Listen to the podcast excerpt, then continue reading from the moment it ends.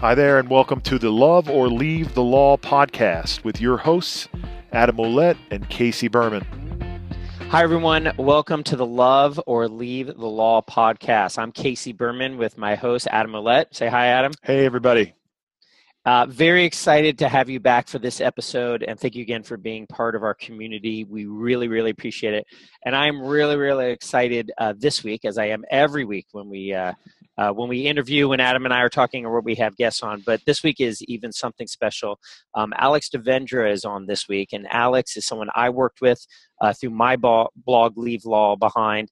Um, she's coming to us from Portland, and Alex is a, is a friend of mine, someone who has left the law uh, and really followed her unique genius. Alex, say hello to the audience, please. Hi, everyone. Glad to be here. Alex, we are so happy to have you. Let me tell you, everyone, a bit about Alex.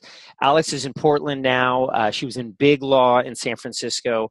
Um, we worked together, and uh, while she was uh, beginning her family, left the law um, left Big Law. We're going to talk about that and how she was able to, to break free and created her own firm. It's a uh, design driven firm that enables and helps uh, law firms to really kind of up level their ability to, for for design for document redesign pre- presentation redesign kind of every from brand positioning to a lot of the collateral and work they create to really uh, law firms are very slow to adopt design and alex is here to really help them um, kind of increase and empower them to create better design which can kind of help on new, help uh, uh, get them new customers help them impress with presentations and kind of across the board.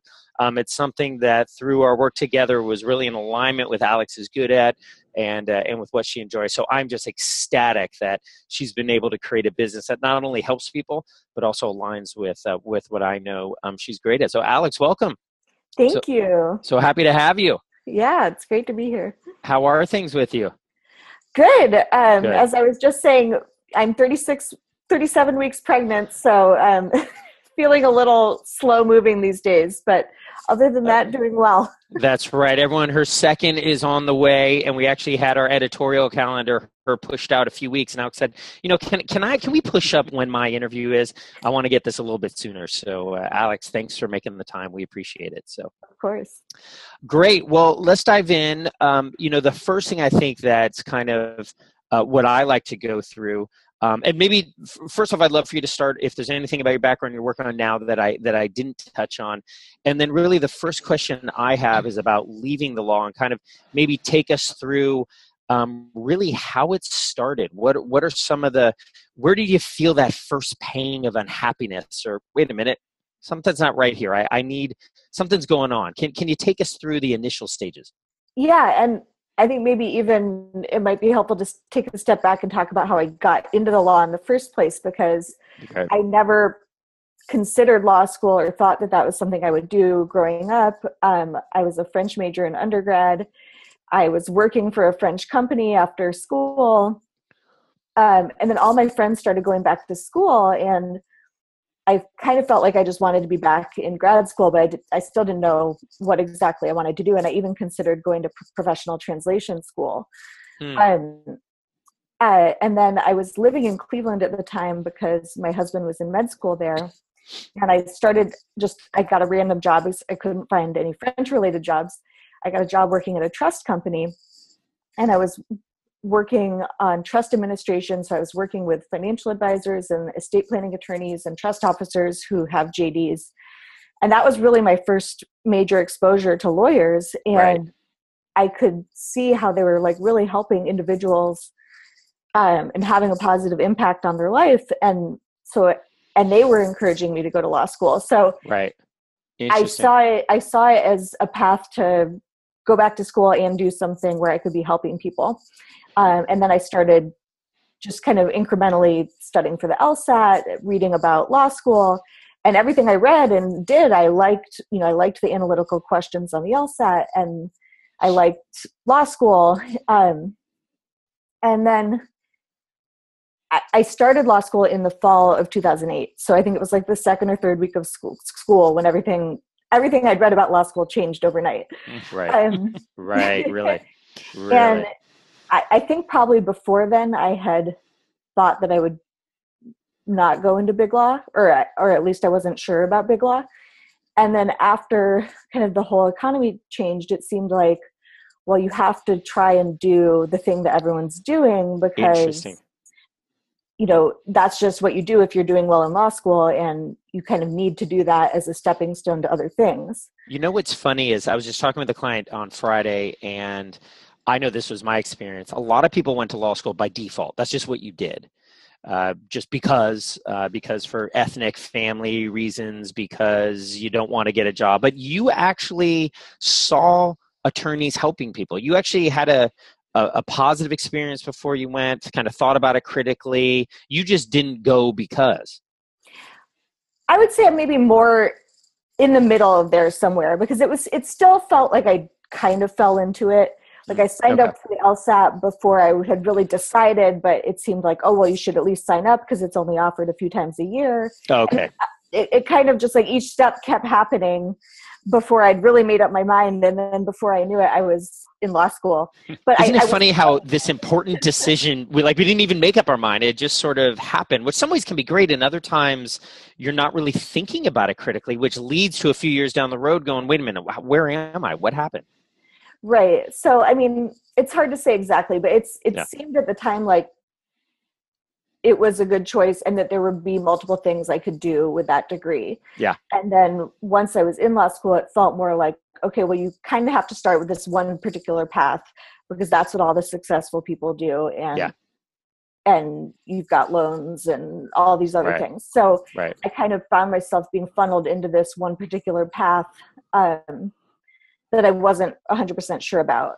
What, um, when you went to law school, what was in alignment with you? What what just came naturally? What in in law school, not law yet, but in law school, like where did you feel that connection? Like I like this. This is this is flowing well.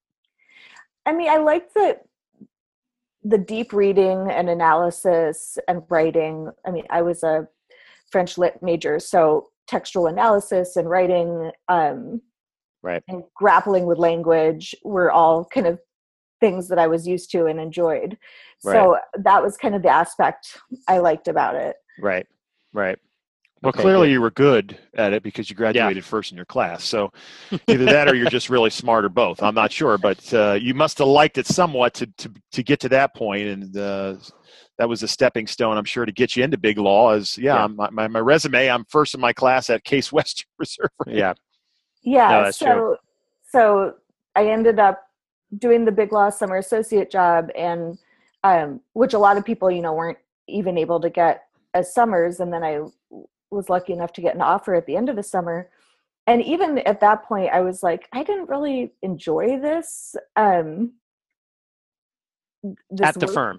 At the firm yeah. as a summer associate. And granted summer associate programs had changed too it was not right. quite lavish as it used to be so it was more like a real perhaps a little bit more of a real snapshot of what it would be like to be an associate mm, right um, and it wasn't that appealing to me but again i just felt like well you can't say no you kind of have to do yeah. this yeah so i said yes um, and, and so e- even starting from the very beginning i would say there was the, always this inkling that I'm not sure this is really what I want to be doing long term. Mm-hmm. Mm-hmm.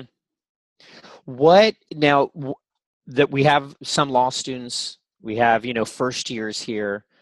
Thoughts as they're starting out, or thoughts as they're still in law school. Um, I know some advice I give to people back then, but this idea of like you couldn't say no. How, how does someone who's 22, 23, 24 uh, with with loans or with that pressure of hey this is a big job how how could they possibly say no i mean i think it, it's a really individual decision like i'm the type of person i try not to regret anything i've done so i don't regret the fact that i went into big law and had that yeah. experience and i'm trying to use that experience to my benefit um, and i'm appreciative of that experience but i think i also could have if I had had a little more confidence or if you know some other factor had been different, maybe I would have been more willing to kind of strike out on a different path right from the get go. And if I think if you kind of intuitively feel like that's what you want to do, there's no reason not to. and that's part of of our writings adam's mine um, part of the the goal of this podcast is to give people that confidence is to show them these opportunities and why we're we're talking with folks like yourself. Um, it is. I mean it comes down to i know where i like you don't even know any better. You just you don't have the confidence. You don't you don't know what you don't know. So you just kind of go down that path and i'm sure it's really hard for people who go directly to I, t- I worked for three years before i went back to law school and i mm-hmm. definitely appreciated that. Being in law school i felt like that gave me an edge mm-hmm. and yeah. an extra level of maturity. Yeah. Um once i graduated it it felt less that way. I felt like oh now i'm kind of starting from the same place as everyone else yeah. i graduated with and they're three years younger and yeah. wouldn't it be nice to get three years of your life back? That's right. But um I, I think it did help me with the path into law school. But if you've if you're just 22 and you're going into law school and you've never had a quote unquote real job, I'm sure that's even more difficult because you don't yeah. even have anything that else to compare it to. That's right. That's right. Now, I want to, we want to get into your path out, but looking back, maybe people you've kept in touch with, which lawyers have um, really connected with the law still? Uh, they enjoy the law. They like the law. It's part of what I call their unique genius. Are there are there any that you're still in touch with, or that you know about, or maybe when you were at the firm that you know maybe you weren't really connecting with the law firm, but but they were. Any examples of that? Uh, let me get back to you on that one. there are some. Really? It's just far and few between. I just have to. yeah. You know, part of it is that I didn't. Um, I didn't make as much of an effort as I should have yeah. in law school to connect with my classmates. Um, right. As I said, I've been working, and my husband was already in med school, so we had all his group of friends. So I didn't try as hard as I should have to really make a community yeah. within the law school, and and I do wish I had done that more. Um, and then on top of that, I moved out out of state afterwards. So yeah, I'm not as connected with my law school alum classmates as I should be. Yeah. Um, so I'm thinking more just of like people who were in Big Law in San Francisco. Yeah. I'm sure there's some that enjoy it. well, what did when you think you do you you align with the analytical thinking, top of your class, well on the LSAT, then the firm. What was it that really wasn't in alignment with you, the law, the practice of the law? I think it more had to do with just the law firm culture and mm-hmm. culture of the workplace than yeah. the actual work. Um, yeah. Or even the, the individual people, because I worked with good people, um, but it was like this kind of overarching culture that was just hard to um, work within, I think. Yeah. Yeah, and I see that a lot. You know, you hear the the lack of mentoring or the just sitting by yourself. You know, very isolated, not a lot of collaboration. There's obviously the the pressure of deadlines and fiduciary duties and so on. What what was it about the culture? Was it was it mercenary? Was it everyone on their own? What what exactly was it that that didn't align with you? Yeah and it wasn't it, it wasn't even that so much though I, I, think that might be more true in in other firms but um i was at a firm that was known for being relatively nice um mm-hmm. and having relatively good like lifestyle right um, but even so i mean well first the one thing i remember even from just being a summer associate was that the billable hour model was so. Um, That's what um, I was going to ask you about because the yeah. cru- it crushes people. I mean, it's just overwhelming, crazy. Well, and it was also just scary. Like even as a summer associate, I was like scared to go and knock on someone's door and introduce myself because I felt like I was interrupting them uh, and taking away their billable time. Yeah. Um, so it was just like a really weird environment to be dropped in and not really know what the etiquette was. Right. Um, and then once I actually w- was a, a junior associate and had a billable hour requirement, like it's just kind of like this weird mind game. Like what, what yeah. Counts? like what should I be charging for? I mean, they would try to give us trainings on like how to write time entries and how to account for your time, but it still felt very nebulous and yeah. like unclear how this was really supposed to work. Yeah. Right. You know, Adam came from the the smaller firm model. And i know we had kind of talked about that but it it really seems like it, it, was something that you couldn't escape whether it's the the billing from the big firm um, or or the networking. There was just this i know when you and i talked it was like well even if you go somewhere small it, it's a smaller environment but your firm had a good uh, you know life work balance. It, it seemed like this dynamic would would always be there in, in one form or another and i felt that even more acutely kind of after i came back from maternity leaves because it just felt like okay i have all this incentive to do my work efficiently and get out the door maybe a half an hour early so i can get home and see my daughter. Right. And that seemed so out of alignment with the just the work model. Like yeah. how could i there's no way to be efficient yeah. and leave early because yeah. there's no way you can get your eight hour day done in seven hours. That's right. You just have to stay and bill an extra hour. Like and, and then you've got you know keep your sanity be mindful go work out take some time off in life. You know there's all these other things that we should or want to do. And and you know there's no way you're going to get to it. It it, it just it, it just something had to give. Yeah. And yeah. i tried going to 80% like I'd actually gotten a lot of warnings that I shouldn't go to 80% or a reduced schedule because there's stigma attached to that or mm-hmm. all these other reasons. Um, and so I did try going back full time and right that just for again a variety of factors wasn't working. Um, what were you feeling like when you were there yeah. at the office full time? Your your daughter is, you know, a few months old, somewhere. Like, what what were you feeling? Um, moments of overwhelm. Mm. Um, and it wasn't even that I like just wanted to be at home all the time with my daughter. It was more like and, and like I said, I think this was just quirky things happening in my cases. We had, like, for example, I had one case that was in federal court. We weren't expecting a tentative um, decision on our motion, but we got one on Thursday evening. So, and it was against us. So all of a sudden, I have to stay up late Thursday night doing research for the hearing on Friday, which I wasn't expecting to have to do. Right and at the same time my husband was in the ER with norovirus oh, and then man. when we so I had to like work from home and then when he got home at midnight I had to go out and find a 24 hour pharmacy to get his medicine and then oh. when I woke up the next morning my daughter had gotten it yeah, of course but um I took her to daycare anyway because I had this hearing oh, yeah. so yeah. it was just wow. like this crazy confluence of factors and then like two weekends later in a different case this random judge denied our request for an extension of time to answer the complaint, which oh. seemed really kind of out of left field. And so all of a sudden, I'm having to draft an answer over the weekend. And like my husband works at the hospital, so he works a lot of weekends. So it was just like, yeah, I didn't have the backup plans in place to mm-hmm. deal well, with this. Sounds like it was a perfect storm to help you to yeah. figure out something else to do because it wasn't going to work this way for you, especially with your husband being a doctor and you know the doctor lawyer kind of thing doesn't merge meld very well either because both are very time intensive and especially if you're both newer.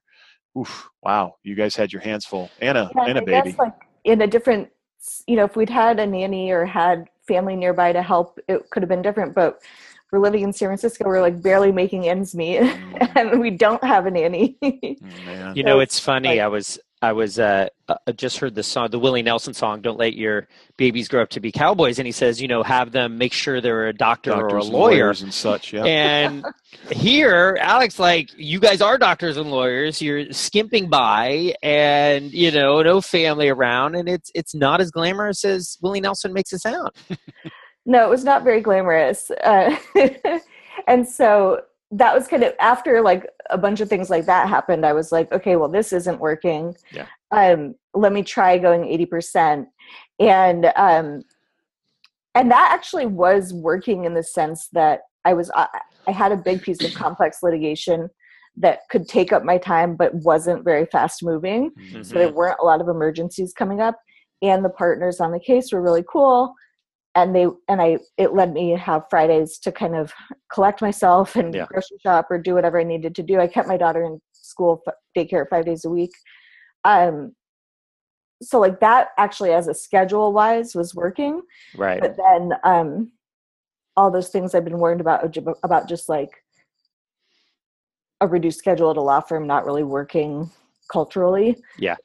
Seem to be playing out and yeah. Yeah, so the track to partner is is uh, kind of muddied when you reduce your workload, huh? Yeah, I mean, I, I don't think else. I even stayed long enough to know if that's really true, but it, it just it just seemed to me that like it wasn't going to work. So yeah. that was kind of the last straw. Understandable. You know, we asked Liz Brown this uh, on a previous episode. Um, you know, she was big law professor now and, and wrote Life After Law. Uh, we had a great, great talk with her. Um, more than happy to, to contact you guys. I think you'd really enjoy enjoy meeting with her, and she'd enjoy hearing your story. Um, but she talked a lot about the challenges that women face. I mean, what is there a way around this is is having a child and working at big law is it just mutually exclusive or do you just run into these any any advice or tips for for women who are who are were in your place or who might be there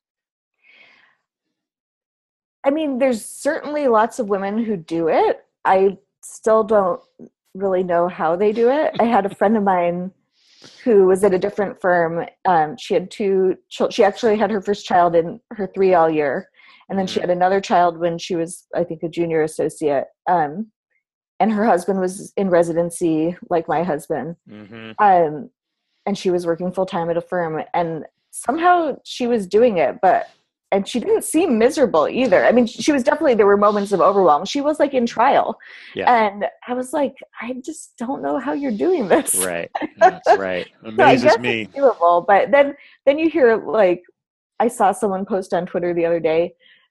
Oh, an interview with such and such female attorney at, at this big firm, showing that women really can have it all. And first of all, the article like didn't touch on that really at all and and the only reference to it was the fact that like her firm would FedEx her breast milk back home when she was like out of state for trial. Oh, and I was like, I don't know that that really counts as having it all. No, right. I don't either.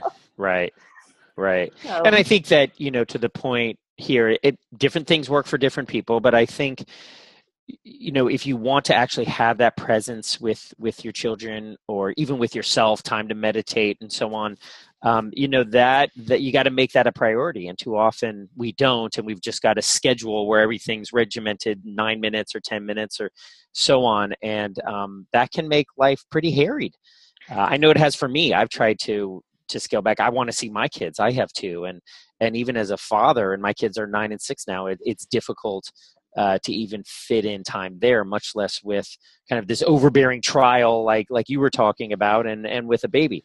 Um, so well, and I think that gets to the point that like it is a struggle for everyone, even when you like what you do. Yeah. Um, and one thing I noticed was that as soon as I quit the firm and started doing my own thing, like I thought I would have all this extra control over my schedule and be able to work when I wanted and stop working when I wanted. But what I found out was like, oh, now I love what I'm doing so much that I want to be working all the time.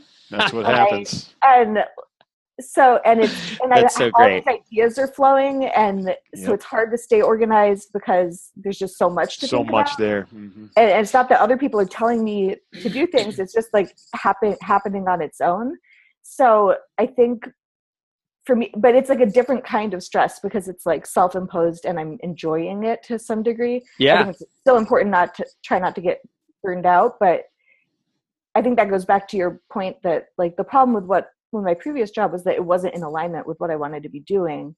Um, so you can so say that it's all these the work schedule or the demand, right. but that's I think just really another way of saying that it those demands weren't satisfying you somehow. Yeah. Hey there, this interview is not over. This is the end of part one.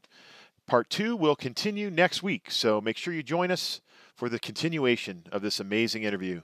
Thanks, and we'll see you soon.